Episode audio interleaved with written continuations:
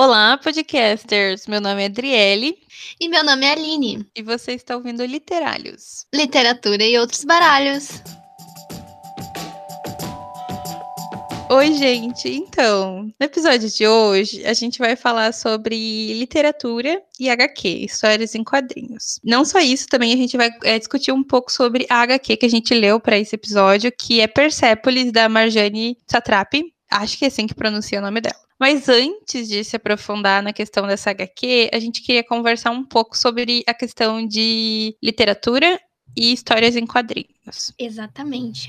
Porque geralmente o que as pessoas pensam como literatura é a boa literatura é classificada como é, a literatura canônica de, de de literatura internacional ou nacional, e então é muito atrelado a esse tipo de conceito.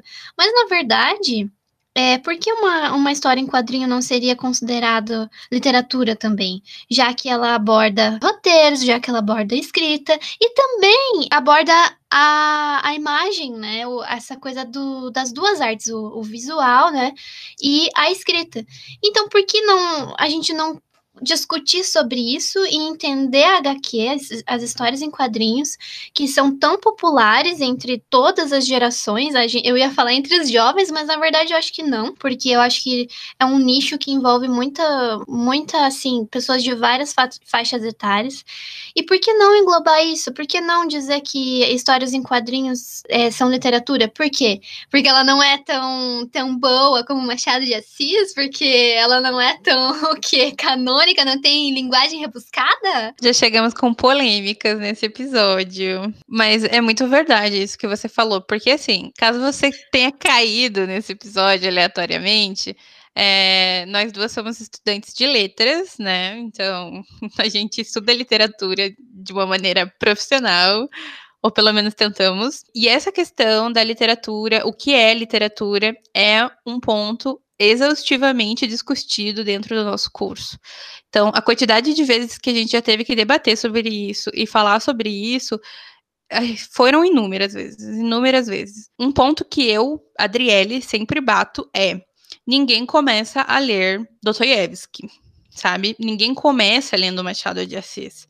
Isso é uma ilusão de professor de literatura de faculdade, que ele tá dentro do, do mundinho dele, que ele acha que o mundo ideal da cabeça dele é o mundo aqui fora, sendo que não. Eu considero literatura HQ literatura e considero uma porta de entrada muitas vezes para novos leitores, principalmente é, no sentido novo na questão de idade, porque quando você é criança, essa questão do, da imagem, da semiótica ajuda muito na leitura. E por que não poderia ser considerado literatura, né? Pois é, e, e assim, eu vejo uma certa resistência de pessoas mais velhas, principalmente professores de literatura que são mais velhos, como eles não cresceram, talvez, lendo os gibis da Turma da Mônica ou lendo os quadrinhos de super-heróis, eles querem implantar algo que não condiz mais com a realidade em que a nossa geração e a geração mais nova tem vivido. Então, assim, nós fomos a geração que cresceu lendo histórias em quadrinhos entende? Eu lembro quando eu era criança, bem. Tinha recém aprendido a ler, e eu lembro que eu passava tardes e tardes lendo os gibis da, da, da Turma da Mônica, que são quadrinhos, né? São uma revista em quadrinho também. Então, eu acho que essa questão de a boa literatura é a, boa, é a literatura é, canônica, é a literatura de elite, cara, eu acho que é excluir muita coisa boa Marginalizar. Por... E marginalizar, porque não faz parte do nicho que eles, eles escolhem como é boa literatura.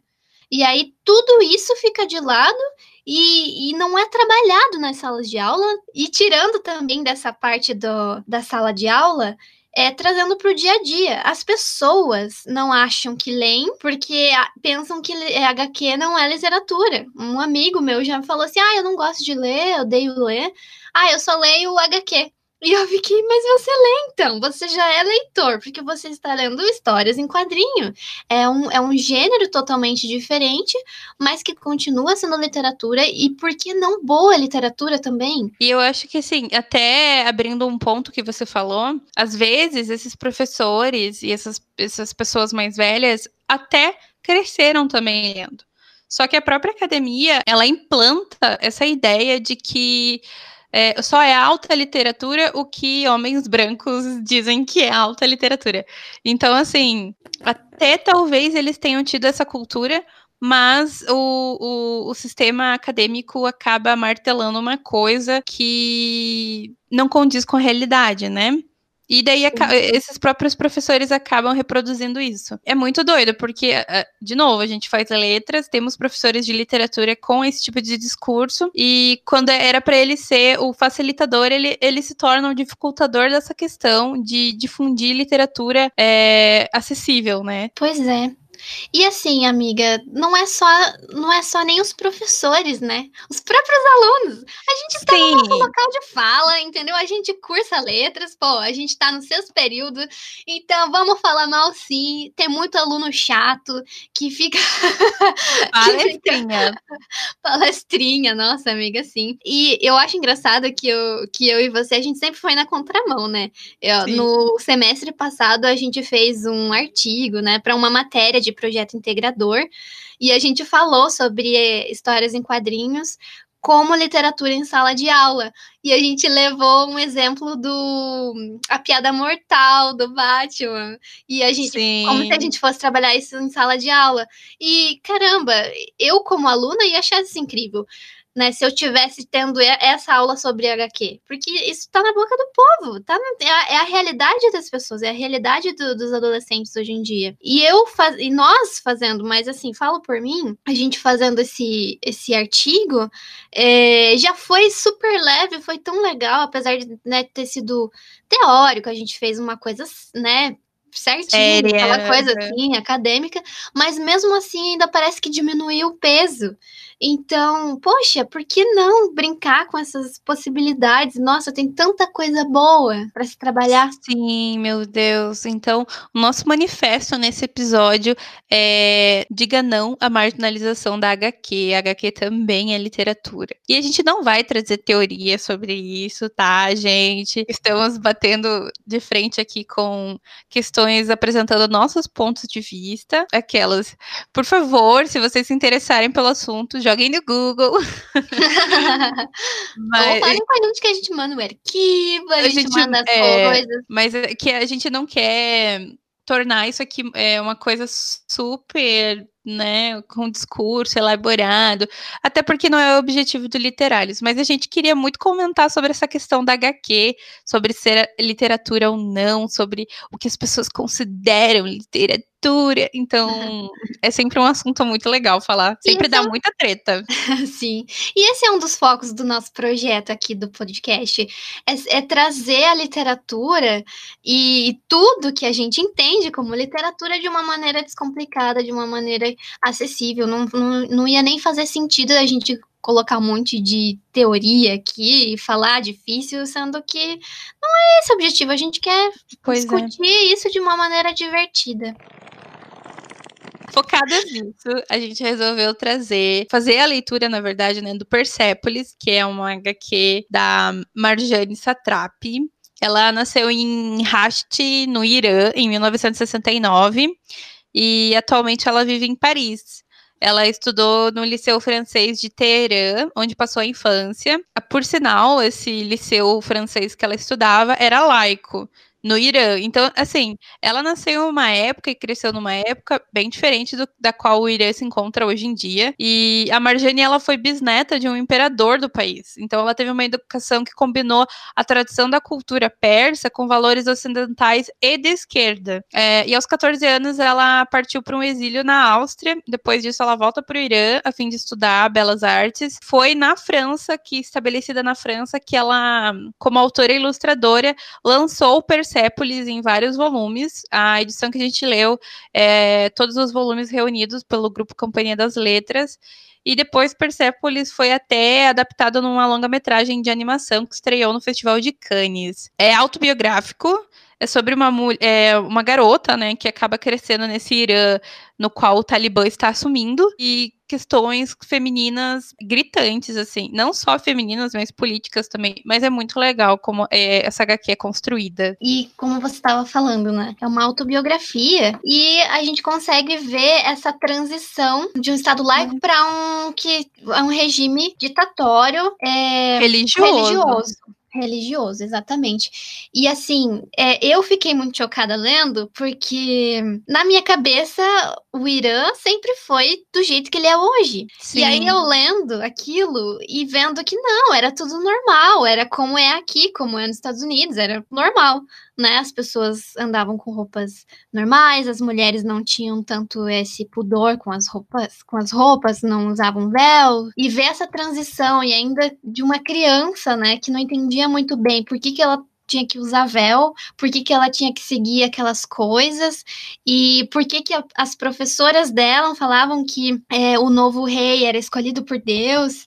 Então ela ficava muito dividida, porque ela, na escola ela, ensinada, ela era ensinada uma coisa, e em casa ela era ensinada outra. Porque os pais dela é, eram super completamente politizados, né? Eles eram muito políticos. Comunistas pra caramba, os pais dela. Comunistas sapados. Uhum. Mas é. e eu achei muito legal essa questão toda, porque a gente consegue começar a refletir assim, putz, nem sempre foi assim. E por que começou a ser? E como isso afetou pessoas que acompanharam essa transição, né? Porque é muito mais fácil quem nasceu depois, porque sempre foi assim.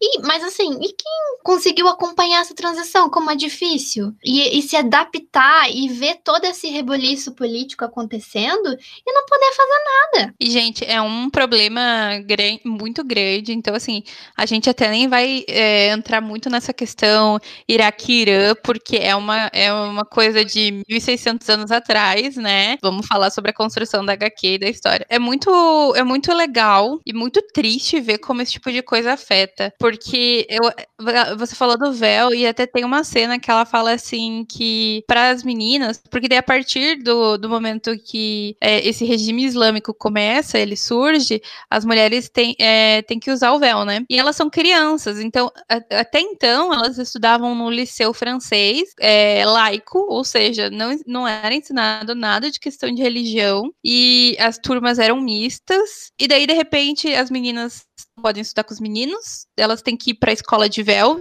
mesmo tendo 10 anos, e elas passam a ter aula de religião, de uma religião que nem é delas, que não é do povo deles. E você ter 10 anos e começar a lidar com esse tipo de questão política e religiosa é muito grande, assim.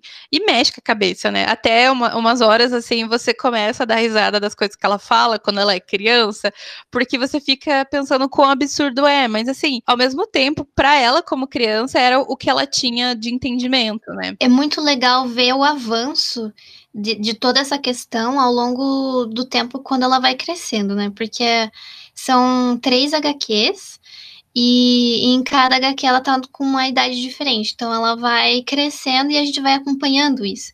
E quando ela é criança, a gente vê essa confusão e os pais dela numa esperança muito grande de assim, não, a gente vai combater isso, é, nós vamos é, as, nas ruas, a gente vai manifestar. E uma coisa que eu achei muito engraçada, assim, muito, como eu posso dizer, trágica de, de certa forma, porque ele, eles estavam falando assim: ah, não, esses religiosos uma hora vão sair, as pessoas, as pessoas vão entender que, que isso é dá errado, medo. que dá medo, exatamente. Não, as pessoas são inteligentes. e daí a gente vê que dá tudo errado, né? Muita Mas... fé na humanidade. Sim, mas eu acho engraçado que nesse começo, assim, na infância da, da Marge, né, é, eles ainda são muito esperançosos. Eles são caramba é, militantes mesmo, assim. Sim. E assim, eu queria falar, porque eu já tinha lido essa HQ quando eu era bem nova. Então agora foi uma releitura. E agora, muita coisa do que ela cita tipo Lacan, Descartes, e você fica, meu Deus, tem uma questão política muito grande. E ela falando que leu Marx com 10 anos. É muito, assim, o que, que ela entendeu de Marx aos 10 anos? Eu tenho 22, eu leio e fico meio confusa. Ela tinha acesso à educação. E é uma questão muito, muito interessante, porque, assim, de novo, a Marjane Satrapi, ela era bisneta do último imperador é, do Irã né? Teve um golpe de Estado que esse bisavô dela foi tirado, até que eh, até o avô dela foi preso por questões políticas, etc. Então, ela, ela e a família dela tinham uma posição é, de poder, né, em, em, questão de classe social, e isso é muito importante no Irã, principalmente nos anos 80. Eles têm certo poder aquisitivo e certo poder hierárquico social. Então, por exemplo, ela fala que tem empregada na casa dela. E tem até a questão da empregada que. Eu esqueci o nome dela, eu acho que é Mary, que ela se apaixona pelo vizinho. E, da, e daí da janela ela fica falando com o vizinho, e a menina ela é uma camponesa, ela fala. Ela não sabe escrever, não sabe ler. E quem escreve as cartinhas de amor dessa menina, que tem 16 anos, é a Marge com 10 anos. Então, até o pai vai na casa do vizinho e fala: olha, aquela menina que está apaixonada lá na, na minha casa não é minha filha, ela é minha empregada. Você vai querer continuar com, com essa situação toda, namorando ela, assim, de longe? Aí o cara pega, junta todas as cartas e devolve pro pai. E a, e a menina fica super arrasada, né? E até ela fala assim, a Marge fala que nós podíamos ser de classes sociais diferentes, mas estávamos na mesma cama, que é a cama que ela tá consolando a Mary lá, porque a menina tá com o coração partido. Nossa, então existe uma de, querendo ou não, até dentro desse cenário existiam muito, muita questão de privilégio e classe social. E não é uma questão só também de poder aquisitivo, é uma questão de poder intelectual, né? Porque conhecimento é tudo, conhecimento é poder, e, e eles tinham tudo isso. E como você mesma citou, a Marge aos 10 anos estava lendo Marx.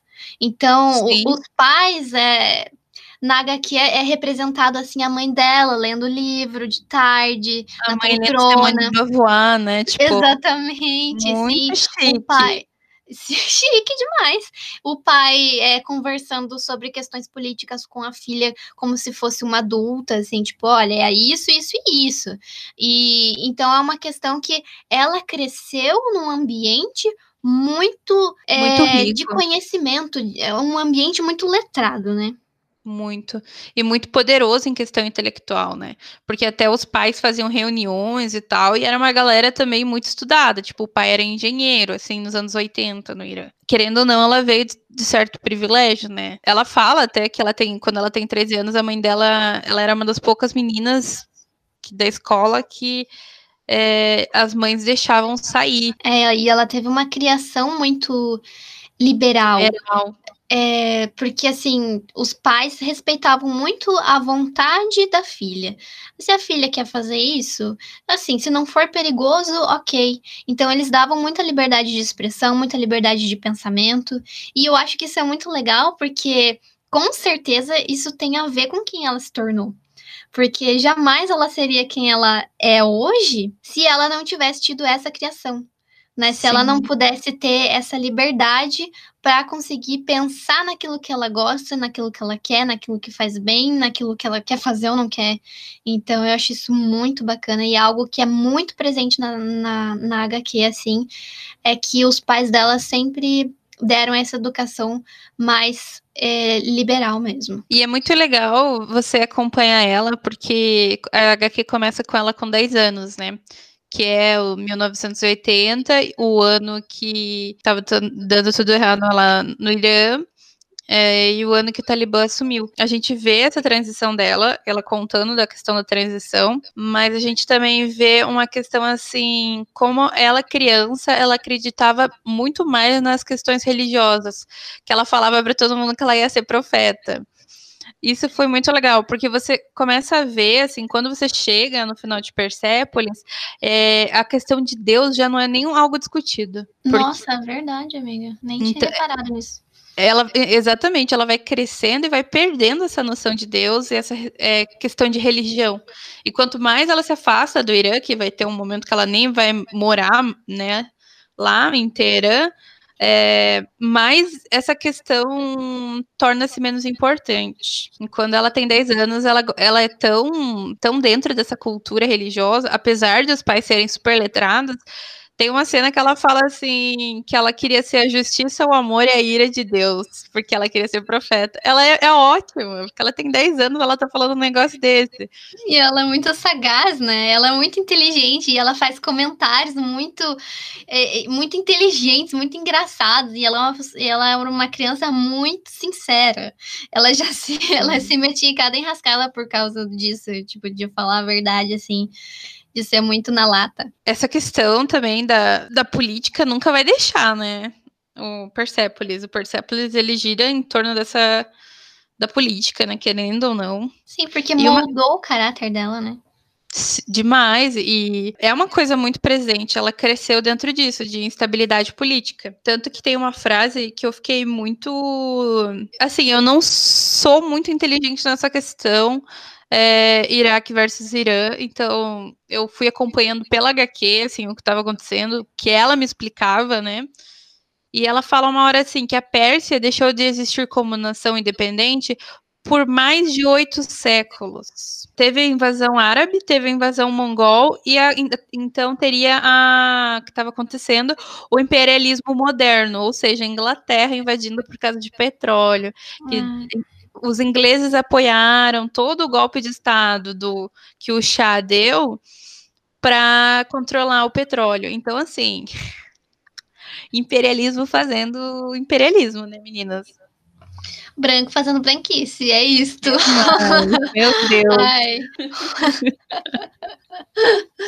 Sim. Teve também uma frase assim que acho que é o pai que fala: a Pérsia dorme em cima de um colchão de petróleo. Isso me pegou de um jeito, porque você para para pensar que toda a questão de instabilidade política, porque teve muita tortura, é, execução, tipo, várias pessoas que ela conhece, o tio dela foi executado.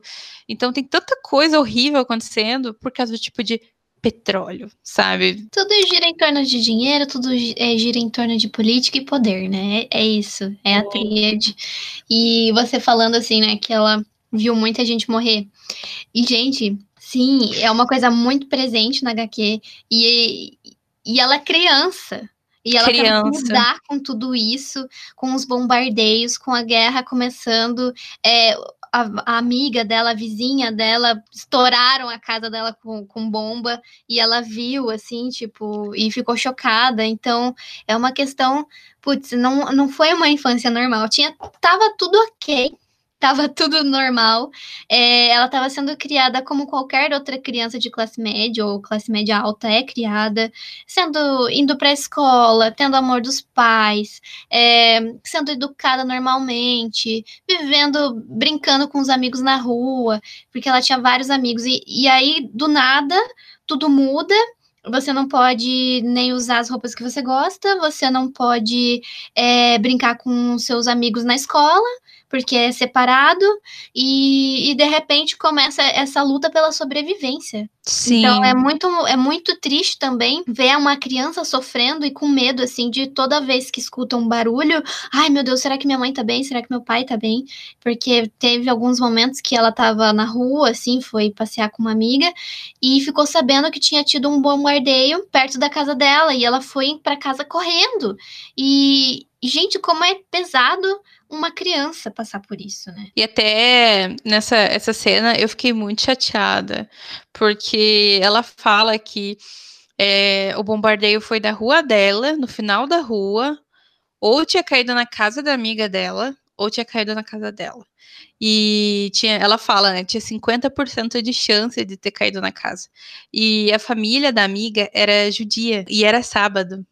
Então eles não podiam sair de casa, eles tinham que estar em casa. Ai, essa cena me derrubou, eu fiquei bem chateada. É tudo muito pesado, mas é sutil ao mesmo tempo. Isso que eu achei legal da, da autora, porque ela trouxe toda essa questão política, toda essa questão assim envolvendo mortes, tortura, porque é, todo mundo que se opunha ao regime era torturado morto. lado na hora, entendeu? Então, e ela traz isso de uma maneira leve até, sabe? Porque a gente vai acompanhando como se fosse realmente a, a, a Marjane de 10 anos contando pra gente. Então é um, é um ponto de vista que, assim, é pesado, mas ao mesmo tempo você vê que a criança ela não sabe se expressar tão bem ainda, ela não sabe a profundidade daquilo que tá acontecendo. Ela consegue ver, ela sabe o que tá acontecendo, mas ela não consegue ver, enxergar a profundidade daquilo. Uma coisa que eu ficava muito assim é, perturbada também é que ela percebia que os pais não estavam bem, que eles estavam conversando baixinho, cochichando, e ela ficava, nossa, mas o que tanto eles conversam? E aí a gente consegue ver do ponto de vista dela, né? Que ela realmente ela, ela tava ali, as coisas estavam acontecendo, e ela tava simplesmente inserida nesse nesse ambiente. Tipo, a cena do cinema é que os pais estão cochichando no quarto e ela começa a ouvir e daí a mãe fala, a mãe e o pai falam que foram, acho que, sei lá, 200 pessoas trancadas dentro de um cinema e queimaram e, tipo, a polícia não deixou ninguém socorrer. E ainda depois bateu em quem foi tentar ajudar no regime do chá, né, antes do antes da democracia. Porque até então era um imperador, né? Então, risos nervosos. Então, assim, difícil. Até uma das cenas que eu também fiquei bem tocada, assim, me, me, doeu, foi a cena do, do tio, que era o tio que ficou preso nove anos. E o tio acaba sendo preso de novo e tal, e o tio foi torturado, ele conta as histórias para ela, faz chocolate quente para ela depois que ele saiu da cadeia. E o tio acaba indo para cadeia de volta, como um espião russo, assim, porque, né, enfim. E daí, a última visita que o tio pede é a dela. Aí arrumam ela, levam ela pro tio. Aí ele faz. Ai, aquilo me trancou a garganta de um jeito. Porque depois você aparece o jornalzinho, né? Espião ah, russo é executado. Então, assim. Ai, cara, tem. E ela com 10 anos, assim, não é uma coisa assim que ela tinha maturidade e inteligência emocional para lidar, lidar com isso, né? Sei lá, eu com 22 não teria. E é engraçado que os pais dela tentam poupar. Porque eles falam assim: não, tá tudo bem com ele, não, ele, ele foi viajar, não, isso aqui. E mais ela, ela já começa a se tocar, não. Eu acho que ele foi morto mesmo. E aí ela vive aquele momento de luto, assim, tipo, é, ele, ele faleceu. E, e ela gostava muito dele. E ele gostava muito dela. Tem uma Sim. cena que ele fala assim: Ah, você é a filha que eu gostaria de ter. Então é, é realmente muito tocante, porque ah, eu fiquei tão triste, poxa, eles Sim. se gostavam tanto. E engraçado que a motivação para ela ter começado assim, é, super conversar com esse tio dela, é porque ela queria contar para os amigos dela que ela tinha um espião, uma pessoa, um, um herói na família. Uhum. Sim, na família dela, que nossa. E aí você vê como, como é a cabeça de criança, né? E como Sim. ela realmente não estava preparada para lidar com tudo aquilo. Sim, e, e ao mesmo tempo a gente também vai estar tá no núcleo familiar dela, mas a, coisas acontecem, né? É, tem a cena também da, da amiga dela de escola, que o pai dela era piloto de avião. E daí ele estava preso, só que como o Iraque estava atacando o Irã, é, eles precisavam de pilotos e tal para, né, é, pilotar os caças e não sei o quê. E o pai dela é posto de volta, né, em ação. E só que 50% assim dos aviões não voltam. E a amiga para de ir para a escola por um mês. E daí, quando ela volta, ela diz que ela vai falar com a amiga para perguntar como que o pai dela tá.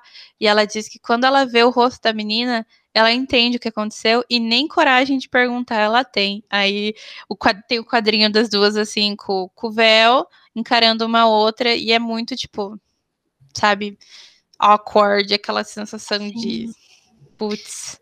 E a gente consegue muito ver esse divisor de águas da, da Marge antes do, do regime e depois. Porque você vê Sim. que ela vai, ela vai tendo alguns pensamentos, ela vai amadurecendo de uma, de uma maneira triste até, né? Porque ela amadurece na marra por causa dos acontecimentos que estavam tendo naquela época. Então, é, você vai vendo esse amadurecimento da, das coisas e ela percebendo as coisas e você fica, nossa, é, que, que coisa, tinha tudo para ser uma infância tão tranquila e, poxa, ela tá discutindo morte com os amigos, assim. Aí tem um, um, um piada, um garoto, que o pai dele foi acusado de matar não sei quantas pessoas. Essa cena eu achei ela um pouco engraçada, mas de um jeito errado. Porque Porque daí as crianças da vizinhança, é, a Marge, né, junta todo mundo e fala que para dar um pau na CPA, porque o pai dele foi acusado dessas coisas. Cara, é terrível. É muito bom. Aí ela pega uns pregos, faz um soco inglês com prego, assim, dá para todas as crianças, e eles estão fazem uma gangue para ir atrás das crianças. Depois, quando a mãe fala, ah, a gente precisa aprender a perdoar, Marge, não sei o quê. Aí ela vai e repete isso pro menino. Tipo, mesmo que seu pai seja um assassino, a gente precisa aprender a perdoar, e eu te perdoo. Aí o menino pega e fala assim: meu pai não estava errado, ele, ele não matou pessoas, matou só ah, é um negócio muito. Porque ao mesmo tempo que a Marge estava repetindo o que a mãe estava falando, aquele menino provavelmente estava repetindo o que a família estava falando. Sim. Então e é umas gente... coisas assim que você fica muito de cara. Sim, e aí que a gente vê a importância, né, é, das bases familiares, assim, do que é passado. A Marge, ela foi criada completamente, né, tipo, nesse lado comunista, lendo Marx, e o cara, e o outro menininho odiando os comunistas. Então... Quase um nazista, menino. sim, no caso, sim. Agora a Marge mais crescida, né? É o momento que ela vai para a Áustria, né? Porque a, a, guerra começa a se intensificar lá no Irã e os pais começam a ficar muito preocupados porque não querem que a filha tenha uma criação completamente religiosa e restritiva. Então, eles, eles sabem que ela precisa sair daquele, daquele país o quanto antes, porque estava tudo se fechando, não estava dando nem para, tipo, sei lá, passear na rua, não estava dando para viajar, assim como passeio. E eles pensaram: não, a gente precisa deixar a Marge estudar fora para que ela tenha liberdade, para que ela seja quem ela quer ser e quem ela é. E aí eu acho isso muito bacana porque eles pensam nisso, pensam na Marge e mandam ela para a Áustria. Só que ela tinha 14 anos ainda, é muita nova. Juízo nenhum, né? Sim, e manda ela sozinha para outro país, que ela mal falava a língua. Então aí, para mim, essa fase amiga foi a assim, a mais obscura. Para mim, eu fiquei, Foi nossa, eu fiquei tão desconfortável. Eu, eu senti a tristeza e a solidão dessa menina. E antes de ela ir para a Áustria, tem uma cena que eu quero comentar, que é daquela moça que trabalhava na. que estava escondida no porão do cara que falsificava passaportes. Tem a menina lá que ela tá. O tio dela tá mal, né? O, um tio dela, que eu, a família dela era super grande. E o tio tinha problema no coração. Aí explode uma granada, o tio é mandado para o hospital e ele precisa de um passaporte para sair do país. É, daí o tio acaba morrendo no hospital porque não liberam o passaporte dele, ficam falando que ah, se for a vontade de Deus vai sair. Uhum. Hum, né? Complicado. Daí o tio acaba morrendo, isso também marca bastante ela. Só que esse cara que ia falsificar o passaporte, ele tava brigando no porão dele uma garota. E até achar. Por isso que o cara não consegue falsificar o passaporte, porque acha essa garota, destrói essa casa desse cara e o cara tem que fugir, né?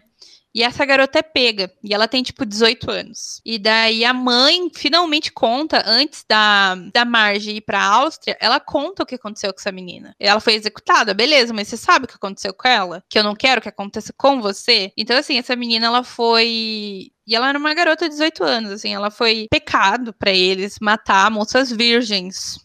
Então, o que que eles fazem? Eles casavam essas garotas com alguém, algum soldado da confederação lá. O cara estuprava ela. E na cultura deles, do Irã, é, é o homem que paga um dote para a família da moça. Então, assim, eles. A, além de terem matado depois ela, mandaram, tipo, o valor total da vida dela e da virgindade, 6 dólares para a família. Essa cena eu achei pesada demais, porque a Marge também não sabia disso.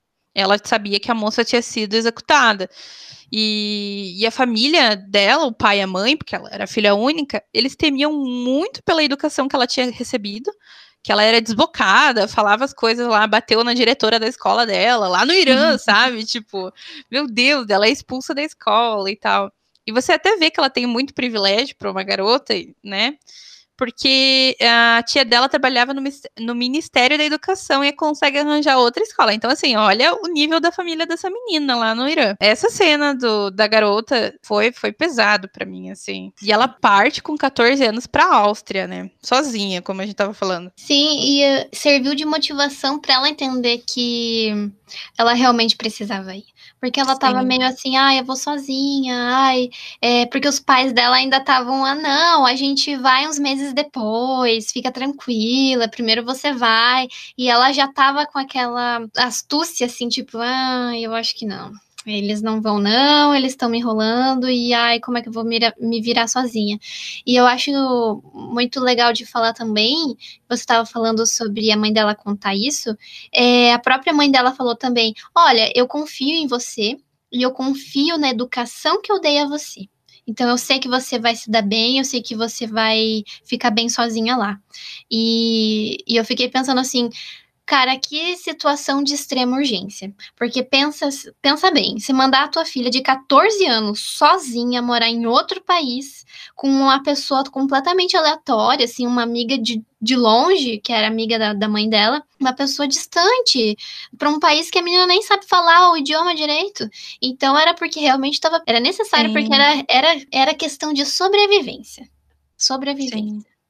E ela até fala que daí eram muitos garotos de 13 anos também eram enviados, né? Porque chegou um ponto que a, a guerra que eles não faziam discriminação de quem era soldado, de quem era garoto. Tanto que tem uma cena que o pai tá voltando embora.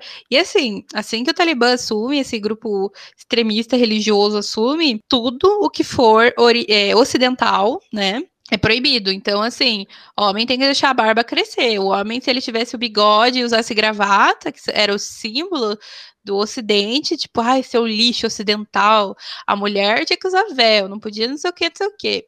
Então, até o pai estava voltando assim de carro com a mãe e a Marge, e um, um guarda, né, barra eles. E assim, a, a mãe dela até fala, tipo, quantos anos você tem? Você tem 16 anos, assim, eu tenho idade para ser sua mãe, a minha filha tem 12.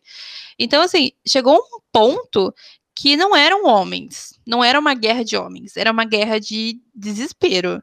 Eram garotos, assim, sendo ob colocados, obrigados a se alistarem. Até tem uma, uma a empregada que mais pra frente eles trocam de empregada, que ela vem falar que entregaram uma chave de plástico na escola do filho, falando que era tipo, se ele fosse pro exército, se ele servisse, se ele morresse na causa, ele iria para o céu e no céu teria mulheres, teria dinheiro, teria não sei o quê. E aquela chave de plástico douradinha ali era tipo a chave para ele entrar no paraíso. E o Pia tem 14 anos, então, assim, a família. Ele, ele se ilude com essa promessa, assim, né? De mulheres, uhum. principalmente mulheres. É, porque a mãe, fala, a mãe dele fala assim: é porque ele tem, tem 13 anos e ele, começa, ele já tá se interessando por esse assunto. E aí ela chora muito porque ela fala: nossa, a vida do meu filho tá resumida a essa chave.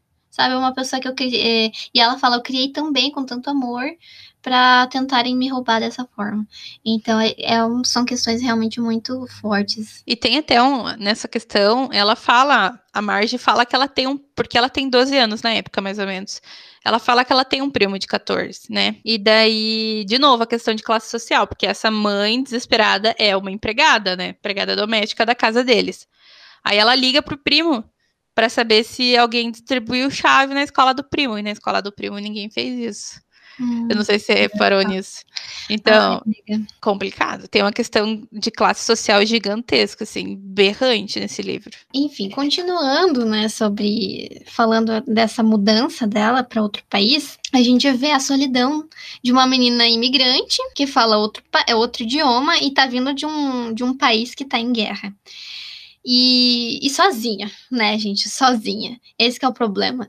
E ela não é bem-vinda ela não é bem-vinda na casa que, que a mãe dela, inclusive, falou com a, com a mulher pra Marge ficar lá, e mesmo assim a mulher não estava gostando muito.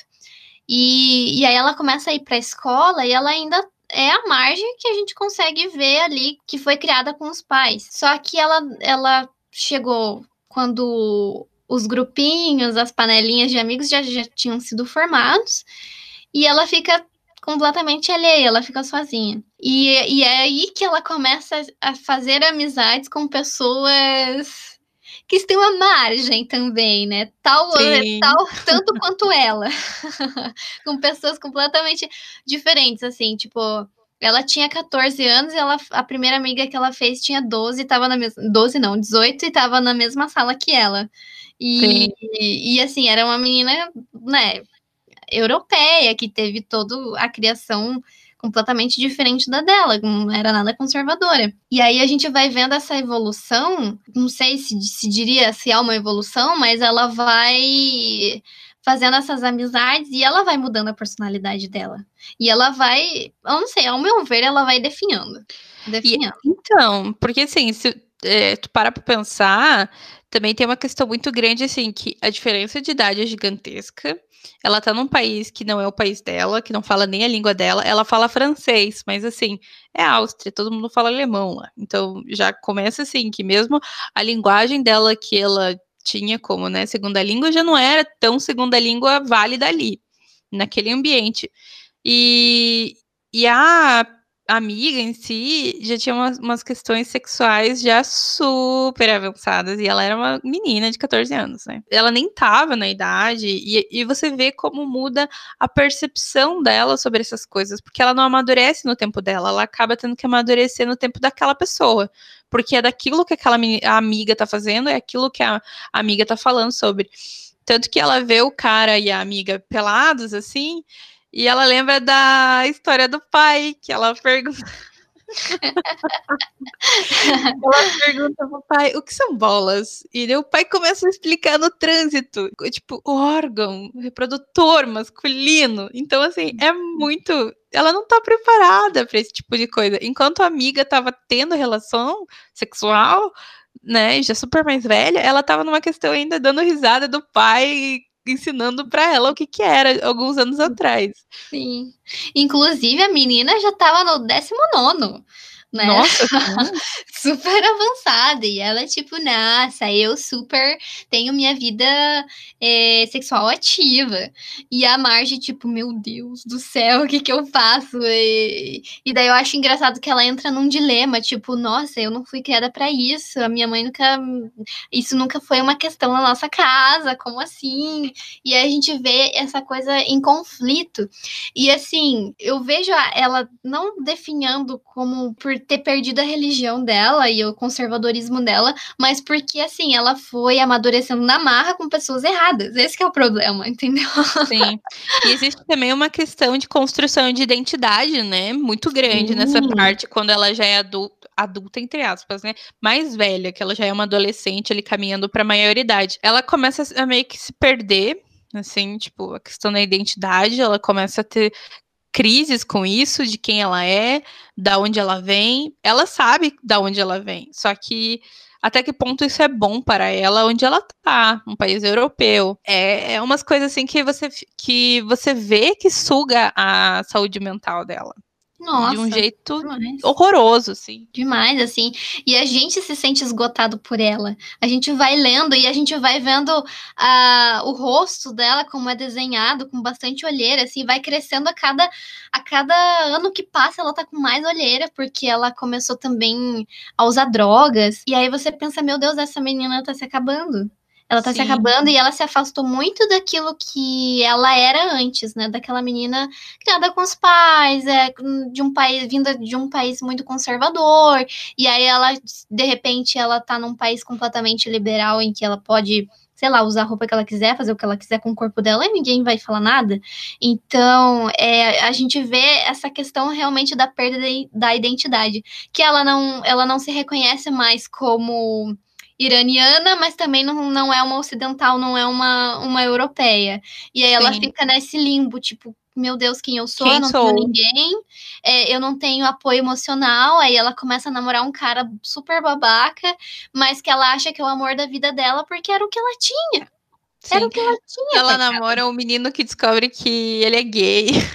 É, o primeiro sim, verdade. Sim, muito bom. Aí ela Ai, fala, ah, até de certa forma até ficou aliviada, porque então, assim, o problema não é comigo, né? Tipo, não é Sim. por eu. Mas, en- enfim, e. Ai, não sei, eu acho essa parte tudo muito, muito pesado, porque ela é expulsa de vários lugares. É, nas pensões que ela fica, acho que o único é, lugar melhor que ela ficou foi num pensionato, numa, numa coisa assim, que só tinha homens homossexuais. E ela era Muito muito bom. bem tratada lá, inclusive quando a mãe dela foi visitar ela pela primeira vez. Ai, é muito bom. E sim, ela, ela ainda tá morando lá. Sim. E aí, então, assim, acho que ali foi uma fase que ela ainda tava. Assim, tinha um, tinha um brilho, tinha um, um brilho de esperança. Mas depois Sim. vai tudo a ladeira abaixo, porque ela precisa sair de lá. Ela, ela, precisa, ela podia ficar pouco tempo só nesse lugar. E dela vai para outro. E a mulher odiava ela. Odiava. o Nossa, cachorro fazia sim. cocô em cima da cama dela. O cachorro da, da dona do lugar. E a, a dona chamava ela de ladra, né? Falava que tinha roubado é, Broche, broche, nossa. não coisa nada a ver. E, tipo, chamava a menina de. Ai, vocês iranianos são todos assim mesmo, irresponsáveis. Estrangeira imunda, sim. Sim, então assim, poxa, ela sofreu demais por, primeiro, né, ser uma menina sozinha, uma mulher, né, uma menina sozinha em outro país, imigrante e vinda do Irã, né, num lugar que estava totalmente em guerra. E é engraçado que nessa, nessa época que a mãe dela foi visitar ela no, na Áustria, a mãe dela comenta assim: nossa, engraçado, quando estava tudo bem, quando não estava é, em guerra, todo mundo está, estendia um tapete vermelho. Nossa, falavam que os turcos eram ricos e tratavam a gente como, nossa, como reis, e agora tratam a gente como imigrantes imundos. Então é uma questão muito Sim. triste, assim, porque você pensa, nossa, caramba, que difícil que deve ter sido para ela viver num, num país completamente assim, alheio a tudo que estava acontecendo no dela. E ela mesma fala assim, nossa, eu não, eu não consigo achar graça em conversar com as meninas da minha idade porque elas são muito fúteis. Poxa, eu cresci com a guerra. Eu saí de- do meu país porque estava em guerra. Eu vi gente morrendo, a minha família morrendo. E aí você vê que, putz, ela também não, não consegue se encaixar é, no nível, não digo intelectual, mas de, de experiência de Cultural, cultural, é. Exatamente, cultural, de experiência de vida. Então, nossa, pra mim, olha, ali foi a. Nossa, se perdendo mesmo. É a- uma a- fase bem difícil dela. E, e também, tipo, a questão da experiência lá do namorado dela, que é que tava traindo ela. É muito. Porque, assim, ela era uma garota que vinha de um, de um país super tradicionalista, que questões como, tipo, casar eram. Nossa, você tem que casar virgem, você tem que casar assim que o, seu marido vira basicamente seu dono, né? Então, ela vinha num país assim. Aí ela foi e tal. Tanto que tem até essa cena que, a- da mulher que não gosta dela, falando, tipo, que ela é uma prostituta, que ela sabe que ela tá se prostituindo, que aquele cara que, que é um europeu, né? Tipo, cabelo claro, olho claro, não pode ser namorado dela. E daí ela meio que surta, assim, pega as coisas dela, vai embora, daí ela fica doente e tal. Quase morre. Bem complicada essa, É essa, essa fase dela. Porque, assim, adolescência no geral já é complicado. Imagina Coitada, uma menina né? iraniana sozinha em outro país. Então, intensifica, né? Muito mais, o triplo de tudo isso. Depois disso ela volta, né, pra casa. Sim. Que é. Eu acho que ela. é, assim, ela ainda tá com efeitos do, do ter vivido fora, do não ter tido esse, esse apoio da família e tal. Principalmente que a família dela era, era um pilar, assim, uma base muito importante pra ela. E dela volta, e ela volta meio assim, achando que a família vai, vai achar que ela é um fracasso por ter falhado, né?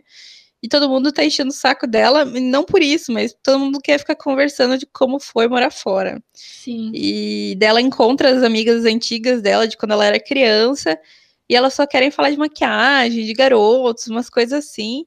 E ela fica se sentindo muito incomodada, assim. E você vê o quanto essa questão de se separar da família e sair do país natal dela é, dividiu a questão da identidade, porque por mais que ela nunca se sentisse em casa na Áustria, ela também não se sentia em casa mais no Irã, porque, né, as pessoas que ela deixou para trás quando era nova não eram mais as mesmas pessoas. É, inclusive ela até comenta, nossa, eu não sei o que me atraía a ser amiga dessas meninas, dessas pessoas antes, né, quando eu era criança. E um detalhe Sim. muito importante é que ela fica só quatro anos, né, na Áustria, então ela volta aos 18, assim que ela completou 18 anos, assim, um pouquinho, um pouquinho depois ela já volta pra, pra casa porque ela não tava aguentando mais, fica lá. E, e, uma coisa que eu achei também muito legal da parte dos pais dela é que a Marge fala assim: olha, não quero que vocês perguntem o que eu vivi na Áustria, não quero que vocês façam perguntas. E aí eles respeitam, porque eles entendem que ela deve ter passado muitas coisas ruins e ela não quer tocar no assunto, e eles simplesmente deixam pra lá e, e, acolhem ela e, tipo assim, tudo volta, entre aspas, a ser como antes, né? Sim. Tem uma cena que eu acho maravilhosa, que a mãe dela fala assim: não importa o que você escolher ser, você vai ter que ser a melhor.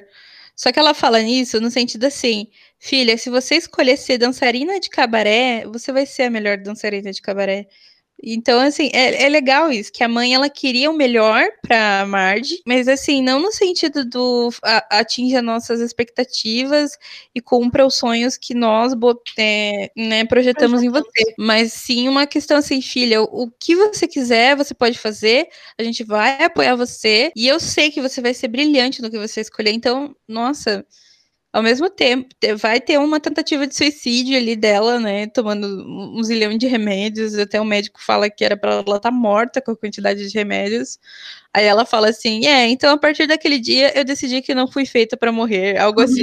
é muito bom. Apesar de você saber que as coisas já não são mais tão brilhantes como aquele tom assim despreocupado que ela tinha quando ela era criança e pré-adolescente você também percebe, assim, que existe, existe segurança na família dela, independente do, do lugar, assim, do momento político. E é legal ver isso, assim, como os pais dela criaram e persistiram nessa criação. Sim, porque ela se sente completamente acolhida no lar dela. Que deveria ser assim, né? Sempre. Pra todo mundo. Pra todo né? mundo, né? E isso é muito bacana, porque eles nunca julgaram, eles nunca. E, e assim, várias questões também, mais pra frente, posso até comentar uma outra cena, mas o pai sempre fala assim: não, eu quero que ela descubra sozinha é, as coisas. Eu poderia, eu posso até falar, mas é ela que tem que descobrir, assim. Então questão ele sempre... do divórcio, né? Sim, exatamente. O pai dela sempre deixa muito em aberto isso, não porque ele quer a filha, quer ver a filha se estrepando, mas porque ele ele falava assim, ela tem que perceber pelo, pela experiência dela, pelos olhos dela, ela tem que ver essas coisas. Então, isso é muito isso é maravilhoso. Pensar, né? Sim. Nossa, eu tava lembrando aqui de umas coisas que eu não tenho. Acho que a gente, como Ocidente, não tem muito acesso à cultura né, iraniana, e ela fala muitas coisas assim sobre, por exemplo, a questão do dessa questão da guerra, né? Pai, como era engenheiro, ele tinha, ele sempre ele sempre verificava não só o jornal do país, mas também a BBC, porque ele, ele falava que ele era desconfiado de tudo. E isso me deu até um arrepio na coluna, porque, né, menina? complicado, assim. Então, é, é bem interessante essa questão, tipo, política do pai. E também um negócio que eu achei bizarro, bizarro, era é, a mãe e a Marge conversando, e elas estavam, tipo, fazendo escova no cabelo. E ela fala sobre o quarto de núpcias. Que toda vez que um homem morria, é, tinha que ser feito um quarto de núpcias para que a alma dele pudesse, né, encarar, encarnar ali ter a experiência do casamento, e, tipo, né, do, do, do sexo, do casamento, para daí ir pro paraíso. E, gente, para um, um, país tão surtado com questões, assim, de, de sexo e de educação sexual e totalmente leigo nessa questão, eles são muito. Eles vivem na base disso, né? Na base disso. E, e com regras para isso, né? Tanto que tem a Marge vai casar, vai descasar, né? Vai desquitar ali. E daí ela conversa com a, uma amiga dela, e a amiga dela também fala assim para ela, dessa questão dos homens, né? Que ela namorou um cara que, de uma embaixada lá espanhola, um diplomata espanhol, ela falou que até assim o cara tratava ela mais ou menos bem, mais ou menos diferente, mas no fundo, no fundo, todos são iguais. Só que aqui a lei protege eles. Nossa, Isso foi Sim. pesadíssimo. Ai, eu fiquei com uma raiva nessa parte, porque eu pensei, putz, verdade. Caramba, a gente já sofre tanto com isso, e, e você vê nesse, que nesse país e naquele regime que, que elas estão falando, que elas estão vivendo, Pô, a, a lei ainda protege os caras para fazer protege o que Protege os caras, sim. Nossa, que raiva. E tem uma parte também, eu não sei, não lembro qual. É, eu não sei se a Marge tá falando ou alguma outra amiga dela falando assim, é, mas também esperar o quê de, de, de meninos que já são criados pela mãe e a mãe chama eles de pipi de ouro. Sim! eu fiquei, nossa, olha só, desde criança, implantando isso na cabeça do, do meninos, que, ai, nossa, você é o rei, você tem um negócio de ouro porque você é menino. Não é simples Sim. assim. E tanto que quando a Marge vai casar, inventa de casar, né, que é já nos finalmente da, da HQ, ela, o pai senta com ela e com o noivo, né? E, e pede três coisas, né? Eu não vou lembrar das outras duas. Eu acho que a terceira e última é para eles serem felizes, terem um casamento feliz. Mas a primeira, já que o pai bota de cara, é que a Marge ela tem direito ao divórcio, independente do marido aceitar ou não. Porque ele fala que no Irã as mulheres elas podem pedir divórcio, mas só se o marido autorizar. Então, assim, qual a motivação, sabe? Então você vai separar só se o cara deixar. Então é realmente essa questão da lei amparar os caras, assim, os homens. Bizarro. Sim. Bizarro. Demais. Mas assim, eu, você falando isso acabou vindo na minha cabeça. A gente não quer ofender nenhuma religião, nada. Não, porque, não, jamais. Né, jamais nem tá, nem tá dentro da nossa alçada isso. A gente, eu nem sei muito sobre, mas Preciso a gente comer tá... muito feijão para falar Sim, sobre. Exatamente.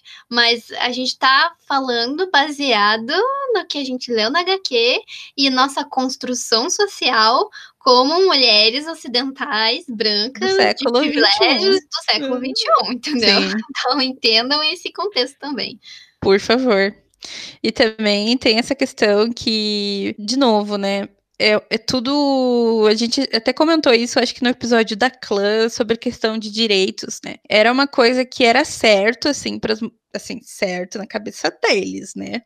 Que as mulheres tinham direitos, etc. E de uma hora para outra, as mulheres é, se veem obrigadas até a usar o tipo de roupa que o regime impõe.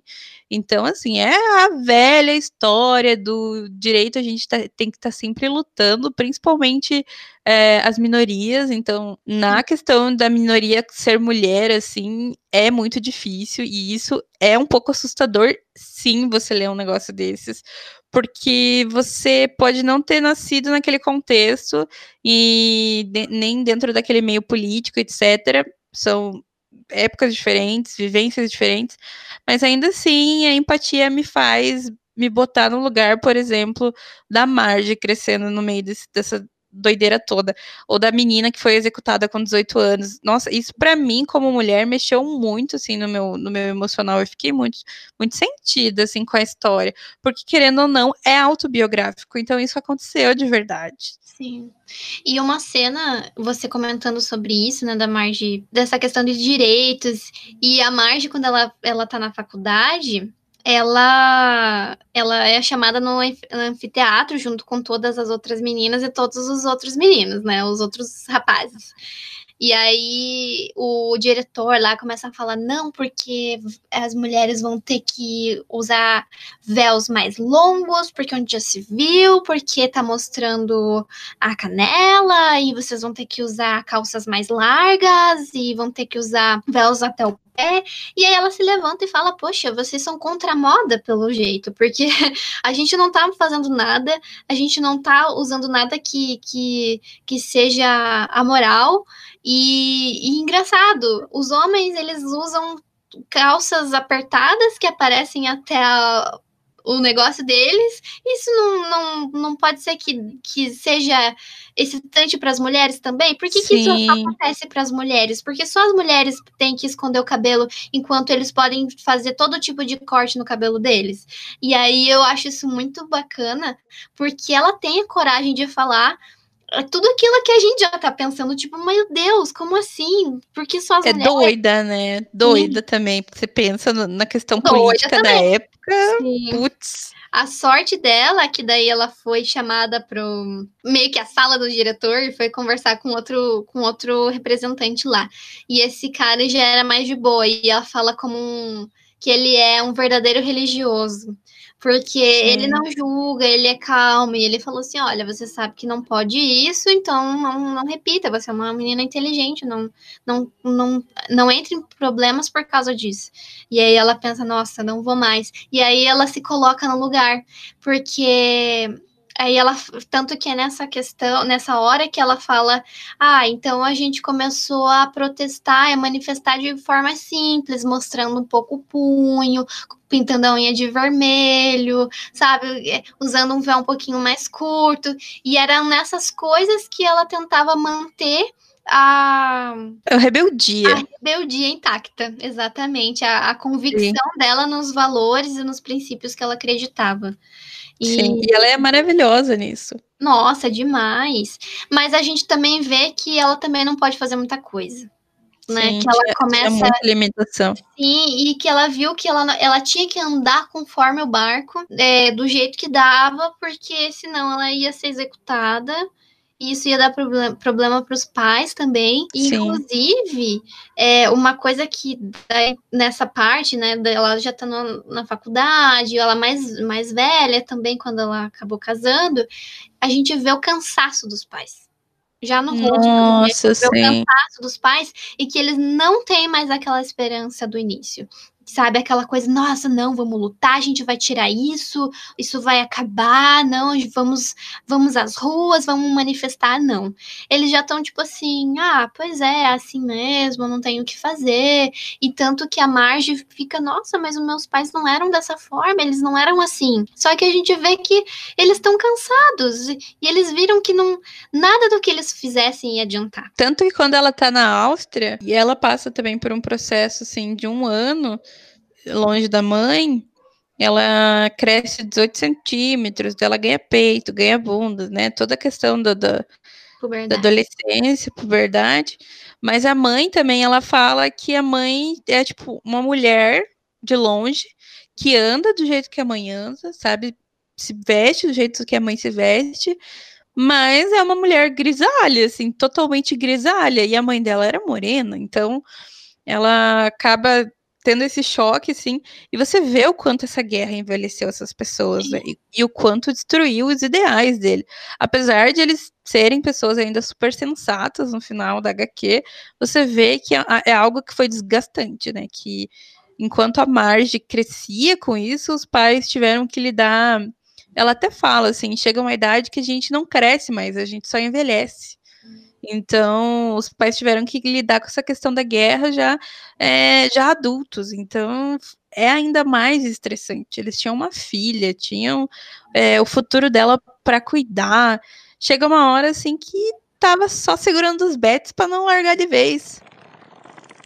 Então, gente, como né, a gente já estava discutindo, a gente leu Persepolis, os três volumes, e a gente chegou à conclusão de que foi muito pesado tudo toda a questão da assim da vivência que ela teve da experiência de, dessa transição de um país que era laico, de um país que era totalmente normal para um, um regime ditatorial religioso. E a gente, eu não sei, mas eu gostei muito. Eu adorei a HQ. Eu também. Ela me fez refletir em várias coisas, como a gente é privilegiado, assim, por viver é, num lugar onde a gente pode se expressar, a gente pode mostrar nosso cabelo. E também foi muito legal ver a, a transição, assim, a formação como pessoa de alguém que cresceu nessa, nessa transição de, de mundos, né? Porque são mundos, são culturas diferentes. E assim, nem faz tanto tempo, né? Nem faz tanto tempo. Não. E a gente vê que mudou drasticamente. Então eu adorei essa, essa HQ. Eu adorei a experiência também de, de ler mais velha, né? Principalmente porque tem muita coisa que agora, só depois de eu ter entrado na faculdade, que eu consegui entender, assim, principalmente a questão filosófica, que ela cita um zilhão de, de, de, pensadores que ela leu na adolescência dela, enquanto ela estudava na Áustria. E também eu fiquei pensando muito sobre essa questão, assim, é um assunto que não é muito discutido na nossa própria cultura ocidental, e, e o quanto isso é importante, assim, numa, de novo, é, trazendo a discussão do começo do episódio sobre o quão, é, o quão facilitador a HQ foi para compreensão e o, quão, a, o quanto a semiótica ajudou nessa construção né, da história.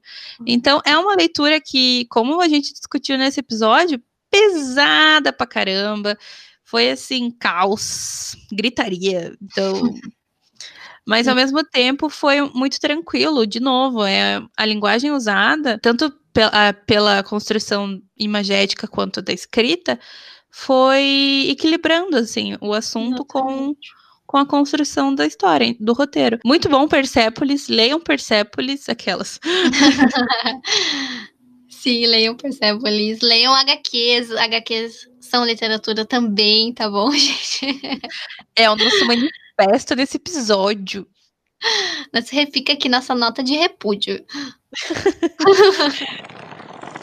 Eu adorei gravar esse episódio, foi maravilhoso. Se você gostou do episódio, nos siga nas redes sociais, no arroba literalhos, no arroba Adriele com L e um E no final. Ou no Rei Aline Machado com H e Y. E é isso, gente. Nos vemos no próximo episódio. É, faltam poucos episódios para acabar essa temporada. Adoremos fiquem... o projeto. Sim, fiquem ligadinhos, escutem nossos outros episódios também. E obrigada por ter ouvido até aqui. Até a próxima. É, tchau, tchau. Tchau.